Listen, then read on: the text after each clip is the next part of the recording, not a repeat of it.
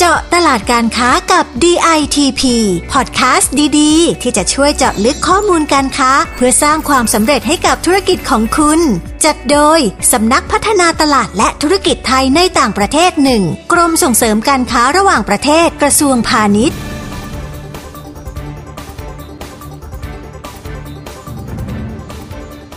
สวัสดีค่ะ ได้เวลามาเจาะตลาดการค้ากับ DITP เช่นเคยนะคะ พบกับดิฉันประภาบุรณสิริหัวหน้ากลุ่มงานแผนและอำนวยการสพต2นะคะ EP นี้นะคะ คุณผู้ฟังเราจะพาไปถอดบทเรียนจากสงครามรัสเซียยูเครน ที่อาจจะส่งผลให้การค้าในภูมิภาคนี้เนี่ยมีความเปลี่ยนแปลงไป ผ่านมุมมองของโปแลนด์ ซึ่งเป็นประเทศเพื่อนบ้านของยูเครน กับผอธรรมเนียมสกุล ผู้อำนวยการสำนักงานส่งเสริมการค้าในต่างประเทศณกรุงวอร์ซอประเทศโปแลนด์ สวัสดีค่ะผอธรรมค่ะ สวัสดีครับ คุณประภา สวัสดีครับ คุณผู้ฟังจอดตลาดการค้ากับเดียทีครับ ค่ะพอคะ จากสงครามรัสเซียยูเครนนะคะ มันไม่มีทีท่าว่ามันจะแบบจบลงสักทีเลยเนี่ยพอมองว่าเหตุการณ์ในครั้งนี้เนี่ยจะส่งผลกระทบในด้านไหนบ้างคะ ครับก่อนอื่นก็ขอเรียนว่าสงคราม ระหว่างรัสเซียกับยูเครนในครั้งนี้นะครับ ก็ถือว่าเป็นจุดเปลี่ยนสำคัญนะครับในด้านประวัติศาสตร์โลกเลยก็ได้นะครับผ่านมาห้าถึงหกเดือนนะครับ ก็ยังไม่มีทีท่าว่าจะยุติลงแต่อย่างไรครับซึ่ง การที่เกิดสงครามยืดเยื้ออย่างนี้นะฮะก็ไม่เป็นผลดีกับทางฝ่ายใดเลยนะครับ ก็สร้างผลกระทบไปทุกวงการทุกประเทศเลยก็ว่าได้นะฮะซึ่งผลกระทบจากสงครามในครั้งนี้นะฮะผมอยากจะเรียนสรุปเป็นห้าประเด็นใหญ่ๆนะครับอย่างแรกเลยนะครับก็คือปัญหาเรื่อง supply chain ครับเรื่องที่สองคือเรื่องพลังงานนะครับ ที่พอรัสเซียประกาศจะไม่ส่งพลังงานให้ยุโรปปุ๊บนะฮะก็ทำให้ราคา พลังงานพุ่งสูงขึ้นนะครับราคาสินค้าก็เลยแพงขึ้นตามไปด้วย ส่วนที่สามนะครับประเด็นที่สามก็คือการพลิกโฉนด้านพลังงานนะครับทำให้เกิดการเร่งพัฒนาพลังงานสะอาดหรือว่า green energy นะครับมากขึ้นเพื่อหนีจากพลังงานของรัสเซียนะครับ ส่วนข้อที่สี่นะฮะเป็นเรื่องการ sanction การแบนรัสเซียออกจากระบบต่างๆนะครับ และข้อสุดท้ายนะครับ จะเป็นการจำกัด การเข้าถึงเทคโนโลยีนะฮะโดยเฉพาะด้านการสื่อสารหรือพวกอินเทอร์เน็ตนะครับ ค่ะคุณผู้ฟังคะฟังดูแล้วใน 5 เรื่องที่ทางผอธรรมพูดเนี่ยมันค่อนข้างเป็นเรื่องใหญ่เลยนะคะ ทีนี้เราลองมาดูกันทีละข้อสิคะว่าแต่ละประเด็นนั้นมันส่งผลกับประเทศไทยเราอย่างไรบ้างคะ ครับในเวลาที่จำกัดเนี่ยฮะผมก็คงไม่คุยกันว่าใครถูกใครผิดนะครับแต่จะมาคุยกันเรื่องผลกระทบของสงครามนี้กับประเทศไทยนะครับซึ่งจริงๆแล้วมีการวิเคราะห์มาจากผู้รู้หลายแห่งแล้วนะครับ แต่ว่าผมจะรวมๆสรุปเอาประเด็นสำคัญ5อย่างนะครับ เริ่มที่ประเด็นแรกก็คือเรื่อง supply chain นะครับทราบว่าสงครามครั้งนี้นะฮะ ตั้งปัญหาด้านโลจิสติกอย่างมากนะครับ โดยเฉพาะอย่างยิ่งการขนส่งสินค้าทางทะเลนะครับพวกปุ๋ยพวกเกรนธัญพืชทั้งหลายนะครับ ก็เกิดปัญหากันตรงนี้นะครับ เพราะว่าทะเลดำนะครับถ้าเราเปิดแผนที่ดูทะเลดำเนี่ยคือทะเลที่ยูเครนเนี่ยใช้เผาถ่านสินค้าออกมาขายกับตลาดโลกนะครับทะเลดำเนี่ยเป็นช่องทางขนส่งสินค้าสำคัญของยุโรปและของยูเครนนะแล้วก็ของอีก หกประเทศนะครับ ที่รายล้อมอยู่ทะเลดำนะครับ เมื่อรัสเซียเนี่ยเอาเรือรบมาขวางไว้นะครับก็เกิดสงครามขึ้น แล้วก็อยากจะยึดท่าเรือใหญ่ที่สุดของยูเครนนะครับชื่อโอเดต้านะครับตุรกีซึ่งเป็น EU นะครับเป็นพันธมิตรนาโต้นะครับก็ตัดสินใจปิดน่านน้ำในบริเวณช่องแคบบอสฟอรัสนะฮะเพื่อสกัดกั้นไม่ให้เรือรบของรัสเซียเนี่ยวิ่ง เข้าออกได้เช่นกันนะครับทำให้สินค้าต่างๆที่ขนส่งผ่านทางทะเลดำออกทางช่องแคบบอสฟอรัสไปสู่ทะเลใหญ่ทะเลเปิดนี่นะครับ ไม่สามารถจะทำได้ และเมื่อโลจิสติกตรงจุดนี้สะดุดนะครับก็ทำให้ supply chain เนี่ยของยูเครนและของหกประเทศที่อยู่หลายล้อมแบล็กซีเนี่ยจุดชะงักไปด้วย โดยเฉพาะอย่างยิ่งนะครับ พวกสินค้าการเกษตรและก็ปุ๋ยจากยูเครนนะครับ ที่ใช้การส่งออกทางเรือเป็นหลักเนี่ยยูเครนเนี่ยถือว่าเป็นผู้ส่งออกสินค้าพวกนี้นะฮะตรงพวกนี้เนี่ยเป็นหลักของโลกด้วยนะครับไม่ว่าจะเป็นผลิตภัณฑ์จากดอกทานตะวันเมล็ด และน้ำมันจากดอกทานตะวัน ซึ่งมีสัดส่วนการส่งออกถึง 42%ของทั่วตลาดโลกนะครับข้าวโพดเลี้ยงสัตว์เนี่ยปลาก็เป็นสามสิบหกเปอร์เซ็นต์ของตลาดโลก ข้าวสาลีอีกเก้าเปอร์เซ็นต์ของตลาดโลก ทีนี้เมื่อสินค้าถูกส่งออกมาไม่ได้นะครับ หรือว่าจำกัดนะครับ มันก็จะเกิดการขาดแคลนและเกิดการแย่งชิงวัตถุดิบในตลาดโลก ซึ่งส่งผลให้ราคาสินค้าเกษตรเนี่ยก็จะสูงขึ้นด้วยครับแต่ว่าก็ฟังดูเข้าใจนะคะว่าการเขาเรียกอะไร ปิดน่านน้ำหรือการปิดไม่ให้เข้าออกตรงนี้มันก็ส่งผลกระทบกับการค้าขายในเรื่องของพืชเกษตร ไม่ว่าจะเป็นแบบเอาไปต่อยอดให้สัตว์กิน หรือว่าเอามาทำน้ำมันหรือผลิตน้ำมัน ทีนี้นอกจากกลุ่มสินค้าพวกนี้แล้วมันมีอันไหนอีกประเภทไหนที่มีผลกระทบทำให้ supply chain ต้องสะดุดล่ะคะผอผมขอยกตัวอย่างกลุ่มนึงครับที่สำคัญก็คือตอนที่รัสเซียยิงถล่มภาคตะวันออกของยูเครนเนี่ยตรงนั้นเนี่ยเป็นจุดที่ตั้งของโรงงานเหล็กที่ใหญ่เป็นอันดับต้นของโลกเลยครับ ทำให้อุตสาหกรรมเหล็กของยูเครนเนี่ยหยุดชะงักลงนะครับ ถ้าจำไม่ผิดเนี่ยชื่อว่าอาซอฟสตาลนะครับการที่อุตสาหกรรมเหล็กของยูเครนหยุดชะงักเนี่ยก็ทำให้เกิด supply chain shock เหมือนกันแล้วก็ทำให้ราคาเหล็กเนี่ยพุ่งสูงขึ้นในตลาดโลกอีกเหมือนกันครับ นอกจากสินค้าเกษตรแล้วก็เรื่องเหล็กที่เป็นวัตถุดิบสำคัญก็ก็ช็อกด้วย ทีนี้เราไปต่อกันที่ประเด็นที่ 2 เลยนี่ไหมคะ คือเรื่องของพลังงาน ซึ่งจริงๆก็ได้ยินมาเรื่องนี้ก็สำคัญแล้วก็ยิ่งใหญ่ เพราะว่ารัสเซียเนี่ยอยู่ส่งออกพลังงานให้ยุโรปส่งผลกระทบในวงกว้างมากน้อยยังไงบ้างคะผอครับ อย่างที่ทราบกันดีนะครับว่ารัสเซียนี่เป็นแหล่งผลิต และส่งออกน้ำมัน และก๊าซธรรมชาติรายใหญ่ของโลกนะครับซึ่งกลุ่มประเทศยุโรปเนี่ยก็เป็นลูกค้าของเขาเท่านั้นนะครับ พอเกิดสงครามขึ้นแล้วก็รัสเซียประกาศว่าจะไม่ส่งพลังงานให้ยุโรปแล้วนะครับ ก็อันนี้ขอส่วนตัวนะที่อยู่โปแลนด์เนี่ยโปแลนด์นี่เป็นชาติแรกเลยนะครับ ที่รัสเซียเนี่ยยังไม่ทันที่จะหยุดส่งนะครับ แต่โปแลนด์เนี่ยหยุดรับก่อนเลยนะครับถือว่าเป็นชาติเล็กที่ค่อนข้างเปรี้ยวมากนะครับ เพราะว่าเขามีประวัติศาสตร์ที่ เคยป้าฟันกันมาเลยครับกลับมาดูภาพรวมหลังจากที่รัสเซียหยุดส่งออกน้ำมันและก็ก๊าซนะครับผลกระทบก็เกิดเป็นโดมิโนไปทุกภาคส่วนนะครับ ทั้งระดับครัวเรือน โรงงาน ภาคการผลิตภาคการเกษตรกิจกรรมและอุตสาหกรรมต่างๆที่ต้องใช้พลังงานเป็นพื้นฐานนะครับ เป็นวัตถุดิบเนี่ยพอเกิดปัญหาอย่างนี้ขึ้นนะครับกับราคาน้ำมันและก๊าซนะครับ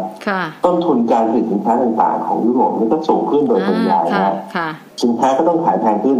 สุดท้ายแล้ว มันก็ส่งผลให้ยุโรปตอนนี้เกิดปัญหาเงินเฟ้อที่อยู่ระดับสูงมากอัดมากในระดับที่ไม่เคยเป็นมาก่อนอย่างเช่นตอนนี้นะครับ สินค้าพกพาหรือสินค้า commodity ต่างๆ ก็ปรับราคาขึ้นนะครับ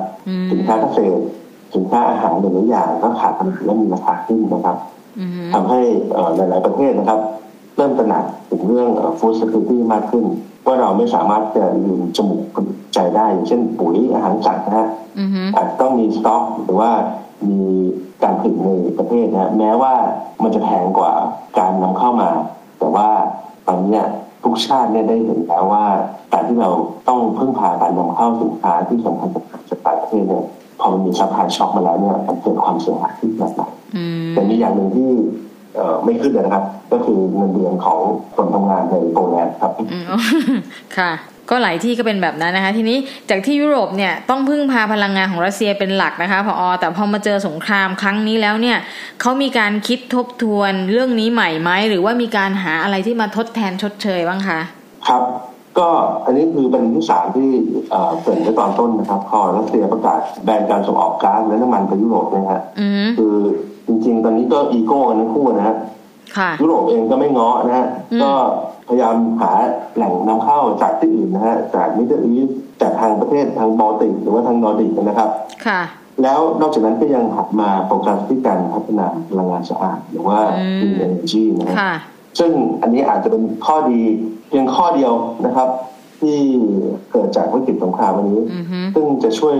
เร่งการเปลี่ยนเป็นผ่านไปสู่สังคมสีเขียวได้เร็วขึ้นนะครับเพราะนอกจากยุโรปจะ พัฒนาเทคโนโลยีไว้ใช้เองแล้วนะครับด้วยกฎระเบียบของเขาเนี่ยเขาก็อาจจะบังคับหรือว่าขอความร่วมมือให้ประเทศต่างๆหรือพอประเทศกำลังพัฒนาเนี่ยให้ใช้มาตรฐานเดียวกันกับเขาแล้วก็ทำให้โลกทั้งใบเนี่ยอาจจะเดินหน้าสู่การสร้างสังคมที่พึ่งพา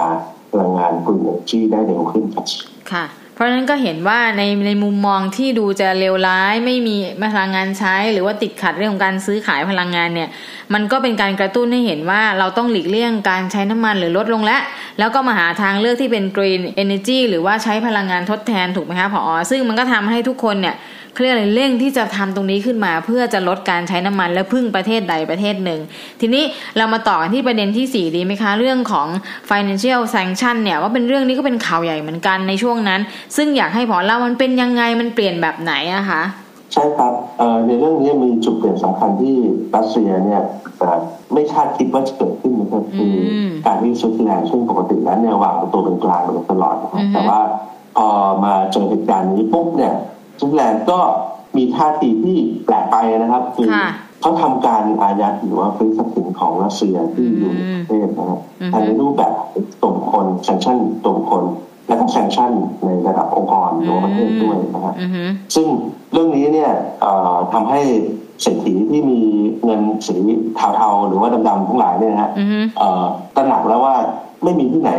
เป็นพื้นที่ที่ปลอดภัยสำหรับเงินของเขาแล้วนะครับเพราะว่าถ้าเกิดทำตัวไม่ดีนะฮะทำตัวไม่ดีในที่นี้เนี่ยหมายถึงว่าทำตัวไม่ดีในสายตาของในแบงก์นะครับก็มีโอกาสที่จะถูกอายัดทรัพย์สินเมื่อไหร่ก็ได้ดังนั้นเนี่ยอันนี้อาจจะเป็นจุดเริ่มต้นของการพึ่งพา digital currency มากขึ้นนะครับเช่นบิตคอยน์หรือสกุลเงินเหรียญอื่นๆนะฮะถ้าเป็นการเงินแบบกระจายศูนย์ไม่ต้องผ่านตัวกลางรวมถึงอาจจะทำให้มีการ พึ่งพาเงินดอลลาร์หรือเงินที่ back up ดอลลาร์เนี่ยน้อยลงด้วย แต่ทั้งนี้นั้นเนี่ยหน้าที่อ่านเทปวันนี้นะครับเป็นเดือนกรกฎาคมเนี่ยราคาบิตคอยน์ตกมาก แล้วก็ราคาเงินดอลลาร์เนี่ยพุ่งขึ้นสูงมากนะครับแต่ในอนาคตเนี่ยในส่วนตัวผมคิดว่ามันจะต้องกลับกันในอนาคตนะบิตคอยน์ and digital currency เนี่ยจะมีมูลค่าที่สูงขึ้นแล้วก็เงินดอลลาร์เนี่ยจะมีมูลค่าน้อยลง ค่ะ อันมุมมองนี้นะคะ คุณผู้ฟังที่ผอเล่าให้ฟังเนี่ยมันก็เป็นมุมมองอีกมุมมองหนึ่งคือสะท้อนกลับให้เห็นว่า สิ่งของเลยที่เราคิดว่ามั่นคงที่มันปลอดภัยมันอาจจะเปลี่ยนไปก็ได้จากวิถีของการมีสงคราม หรือแม้กระทั่งความไม่เชื่อถือในแต่ละประเทศนั้นๆ รวมแม้กระทั่งค่าของสกุลเงินที่อาจจะมีการปรับเปลี่ยนค่าด้วยก็ได้ ซึ่งอย่างที่พอทำพูดไปว่า ในอนาคตอาจจะต้องมาใช้บิตคอยหรือเงินที่ที่มันไม่มีใครเป็นเจ้าของร้อยเปอร์เซ็นคือหมายความว่าหมุนเวียนอยู่ในสถานะทางการเงินหรืออะไรก็แล้ว แต่ไม่ใช่ในแบงก์เป็นเจ้าของไม่ใช่ใครก็คือโซเชียลเป็นเจ้าของใครก็ได้ที่ถือครองตรงนี้ เพราะนั้นเนี่ยมันก็เป็นจุดคิดจุดหนึ่งถูกไหมคะพอเพราะฉะนั้นคุณผู้ฟังก็อาจจะไปลองคิดเอ๊ะเราจะวางแผนลงทุนแบบไหนดี จะเอาเงินไปไว้ตรงไหนดี อันนั้นก็ได้นะคะ ถูกไหมคะผอครับแต่อย่างไรก็ตามนะครับนี่ไม่ใช่ financial advice ครับเพราะว่าคนพูดนี่ก็ติดบิตคอยอยู่เยอะเหมือนกันครับอ่าแสดงว่าผอก็สนใจเรื่องพวกนี้นะคะอ่าคุณผู้ฟังคะเรามาปิดท้ายด้วยบทเรียนที่ 5 นะคะ ที่เราได้จากสงครามรัสเซียยูเครนนะคะผอเล่าเลยค่ะ ครับในข้อสุดท้ายนะครับเป็นเรื่องเกี่ยวกับเทคโนโลยีครับหลังจากที่รัสเซียเนี่ยลุกรานยูเครนแล้วแล้วก็ทางสหภาพยุโรปกับสหรัฐเนี่ยก็ดำเนินการปิดกั้นรัสเซียนะครับจากการเข้าถึงเทคโนโลยีชั้นสูงนะครับไม่ว่าจะเป็นพวก semiconductor หรือว่าเป็นเทคโนโลยีด้านการสื่อสารต่างๆครับส่วนรัสเซียเองก็ไม่ยอมนะครับเขาก็พยายามพัฒนาแอปพลิเคชันหรือซอฟต์แวร์ต่างๆ ขึ้นมาเอง คล้ายๆกับจีนนะครับ ดังนั้นเนี่ยในอนาคตเนี่ยเราจะได้เห็น Facebook หรือ Google ในเวอร์ชันของรัสเซียคล้ายๆกับจีนที่เขาได้พัฒนาแพลตฟอร์มพวกนี้มาใช้เองในเป็นระยะเวลาหนึ่งแล้วนะครับการเข้าถึงแอปพลิเคชันหรือว่าแพลตฟอร์มต่างๆ จากต่างประเทศมีการควบคุมอยู่พอสมควรครับ ค่ะ เพราะฉะนั้นนะคะ ตรงนี้มันฟังดูแล้วก็ให้เห็นถึงว่าวิกฤตของเขาเนี่ยมันจะสร้างโอกาสให้เกิดการสื่อสารในรูปแบบใหม่ ในขณะเดียวกันอาจจะเป็นการสื่อสารเฉพาะในกลุ่มของรัสเซียเอง เหมือนที่จีนมีการสื่อสารของตัวเองไม่ยอมรับของคนอื่น หรือตั้งแบบเขาเรียกอะไร ช่องทางที่จะสื่อสารเองแล้วก็ขายของได้ในช่องทางนั้นด้วย ซึ่งคนอื่นถ้าไม่สามารถใช้ในเว็บไซต์นี้ หรือว่าใช้ในไลน์แบบนี้ได้เนี่ยก็ไม่สามารถจะขายของได้ เพราะฉะนั้นเนี่ยมันก็มีผลกระทบในอนาคตเหมือนกัน เพราะฉะนั้นอยากให้พอลองพูดซิว่า หรือเล่าให้ฟังซิว่าอะไรตรงเนี้ยมันจะส่งผลกระทบอะไรต่อไปในมุมมองที่พอมองว่า เอ๊ะ มันจะเกิดอะไรขึ้นนะ ผมคิดว่าเนี่ยจะเป็นจุดจบของ globalization ซึ่งนำไปสู่จุดจบของ data privacy หรือว่ากฎหมายคุ้มครองข้อมูลส่วนบุคคลนะครับ เพราะว่ารัฐบาลในแต่ละประเทศเนี่ยอาจจะเอาประเด็นเรื่องความมั่นคงมาเป็นข้ออ้างการสอดส่องพฤติกรรมของผู้บริโภคนะฮะจะจะทำการค้าขายหรือว่าซื้อขายกันระหว่างประเทศเนี่ยก็จะออกมากลับไปแบบเดิมก่อนที่จะเป็น globalization นะคือออกมารูปแบบเป็นบล็อก EU ติดต่อกับบล็อกรัสเซีย ไปถึงบล็อกอเมริกาไปถึงบล็อกอาเซียนนะฮะมันจะโลกเราจะปรับไปเป็นแบบเดิมอีกก่อนที่เราจะมีไอเดียเรื่อง globalization นะครับ เอาละทีนี้สุดท้ายนะ อยากให้ผอช่วยให้แนวทางกับผู้ประกอบการไทยหน่อยนะคะว่าเขาจะเดินหน้าไปทำการค้าต่อไปยังไงดี หรือว่าจะต้องเริ่มต้นตรงไหนถึงจะเหมาะสมคะครับ ข้อนี้นะครับจากวิกฤตสงครามรัสเซียยูเครนเนี่ยถ้าใครบอกว่ารู้จุดจบของของสงครามว่าจะเป็นยังไงนะ ผมว่าโกหกครับ เพราะว่าตอนนี้ไม่มีใครรู้หรอกครับว่าสถานการณ์จะเป็นยังไงเอาว่าไม่ต้องเป็นปีหรอกอาทิตย์หน้าจะเป็นยังไงสถานการณ์ยังไงเนี่ยยังไม่มีใครบอกได้เลยนะครับ เพราะว่ามันเปลี่ยนแปลงไปได้ตลอดกลับมาที่ไทยนะครับ แต่ถ้ามองถึงโอกาสทางการค้าเนี่ยผมผมขอมองเออเป็นสองกลุ่มหลักๆนะที่อาจจะได้ประโยชน์ก็คือหนึ่งผลิตภัณฑ์อาหารนะครับซึ่งไทยเราเอ่อ ยังคงผลิตได้อย่างต่อเนื่องนะครับ เราสามารถจะแต่เดิมเนี่ยขายอย่างเดียว ก็อาจจะเป็นการขายผ่านองค์กรต่างๆนะครับเราสามารถช่วยเหลือยูเครนได้ในการบริจาคหรือว่าขายให้องค์กรนานาชาติ เช่นยูนิเซฟ World Food Program นะครับขายผ่าน UN นะเขาเขาเขาต้องการสินค้าตรงพวกนี้อยู่ส่วนกลุ่มหนึ่งก็คือสินค้าที่เกี่ยวข้องกับการก่อสร้างนะครับ เพราะว่าบ้านเมืองเขาเนี่ยถูกทำลายจากสงครามแล้วในอนาคตเนี่ย จึงมีความต้องการสินค้าที่เกี่ยวกับการก่อสร้าง infrastructure แน่นอนนะครับการซ่อมแซมหรือว่าปรับปรุงพัฒนาสิ่งก่อสร้างต่างๆที่ถูกทำลายไปในยูเครนโดยในเรื่องนี้เนี่ยขอโฆษณาว่าโปแลนด์เนี่ยจะเป็นตัวละครที่สำคัญนะครับ เพราะว่าตอนนี้เศรษฐกิจของยูเครนเนี่ยค่อนข้างจะพึ่งพิงโปแลนด์มาก เนื่องจากเนี่ยทางออก ทางทะเลของเขาเนี่ยโดนตัดขาดไปแล้วนะครับแถมยังโดนล้อมด้วยเบลารุสกับรัสเซียทางตอนเหนือกับตะวันออกอีกนะครับดังนั้นเนี่ยทางออกเพียงช่องทางเดียวของยูเครนนะครับ คือทางที่ตะวันตกหรือผ่านทางโปแลนด์มาซึ่งสินค้าที่จะส่งเข้าออกยูเครนเนี่ย ตอนนี้ก็คือส่งผ่านทางรถไฟทาง inland นะครับทางโปแลนด์ทั้งหมดนะฮะนี่คือเป็นนับเป็นโอกาสที่ดีของสินค้าไทยนะฮะ ที่จะขายมาที่โปแลนด์เพื่อส่งต่อไปยังยูเครนในช่วงเวลาสงครามรัสเซียยูเครนในครั้งนี้ครับค่ะ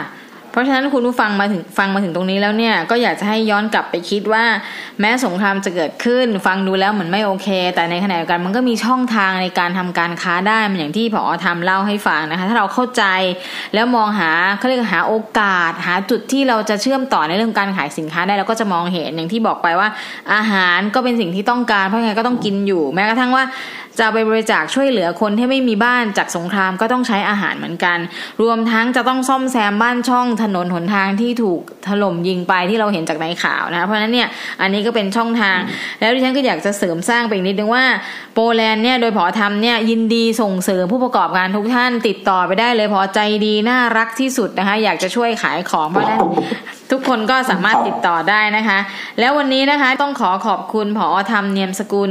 ผู้อำนวยการสำนักงงานส่งเสริมการค้าในต่างประเทศนกรุงวอร์ซอประเทศโปแลนด์นะคะ ที่มาถอดบทเรียนจากสงครามครั้งนี้ให้เราฟัง ชี้มุมมองที่น่าสนใจหลังจากที่เกิดสงครามนี้แล้วเนี่ยเราเห็นความยากไร้เห็นการสูญเสียแต่ขณะเดียวกันมันก็มีช่องทางและโอกาสที่เราจะทำการค้าได้ ไม่ว่าจะเป็นสินค้าอาหาร หรือแม้กระทั่งเราต้องรอให้เขาซ่อมแซมบ้านเมืองเขาด้วยสินค้าวัสดุก่อสร้าง หรืออะไรที่เกี่ยวข้องกับการก่อสร้างสิ่งต่างๆ เหล่านี้เนี่ยก็สามารถส่งไปขายที่ยูเครนได้โดยผ่านที่โปแลนด์นะคะ อย่างที่พอเล่าไปเมื่อครู่ว่าโปแลนด์ยินดีจะเป็นเกตเวย์หรือประตูช่องทางที่ทำให้ผู้ส่งออกไทยเนี่ยสามารถไปค้าขายในยูเครนได้นะคะ สุดท้ายนะคะดิฉันและทุกๆ คนก็หวังว่าสงครามนี้จะจบได้ในเร็ววันนะคะ แล้วก็ให้เกิดการสูญเสียให้น้อยที่สุด แล้วก็ให้ประชาชนเนี่ยมีชีวิตที่ดีขึ้นกินดีอยู่ดี ปลอดภัยปลอดโรค แล้วก็หันมาซื้อสินค้าไทยกันทุกคนนะคะ เรายังมีข่าวสารในวงการค้าแบบนี้มาอัปเดตกันทุกวันจันทร์ถึงวันศุกร์นะคะ คุณผู้ฟัง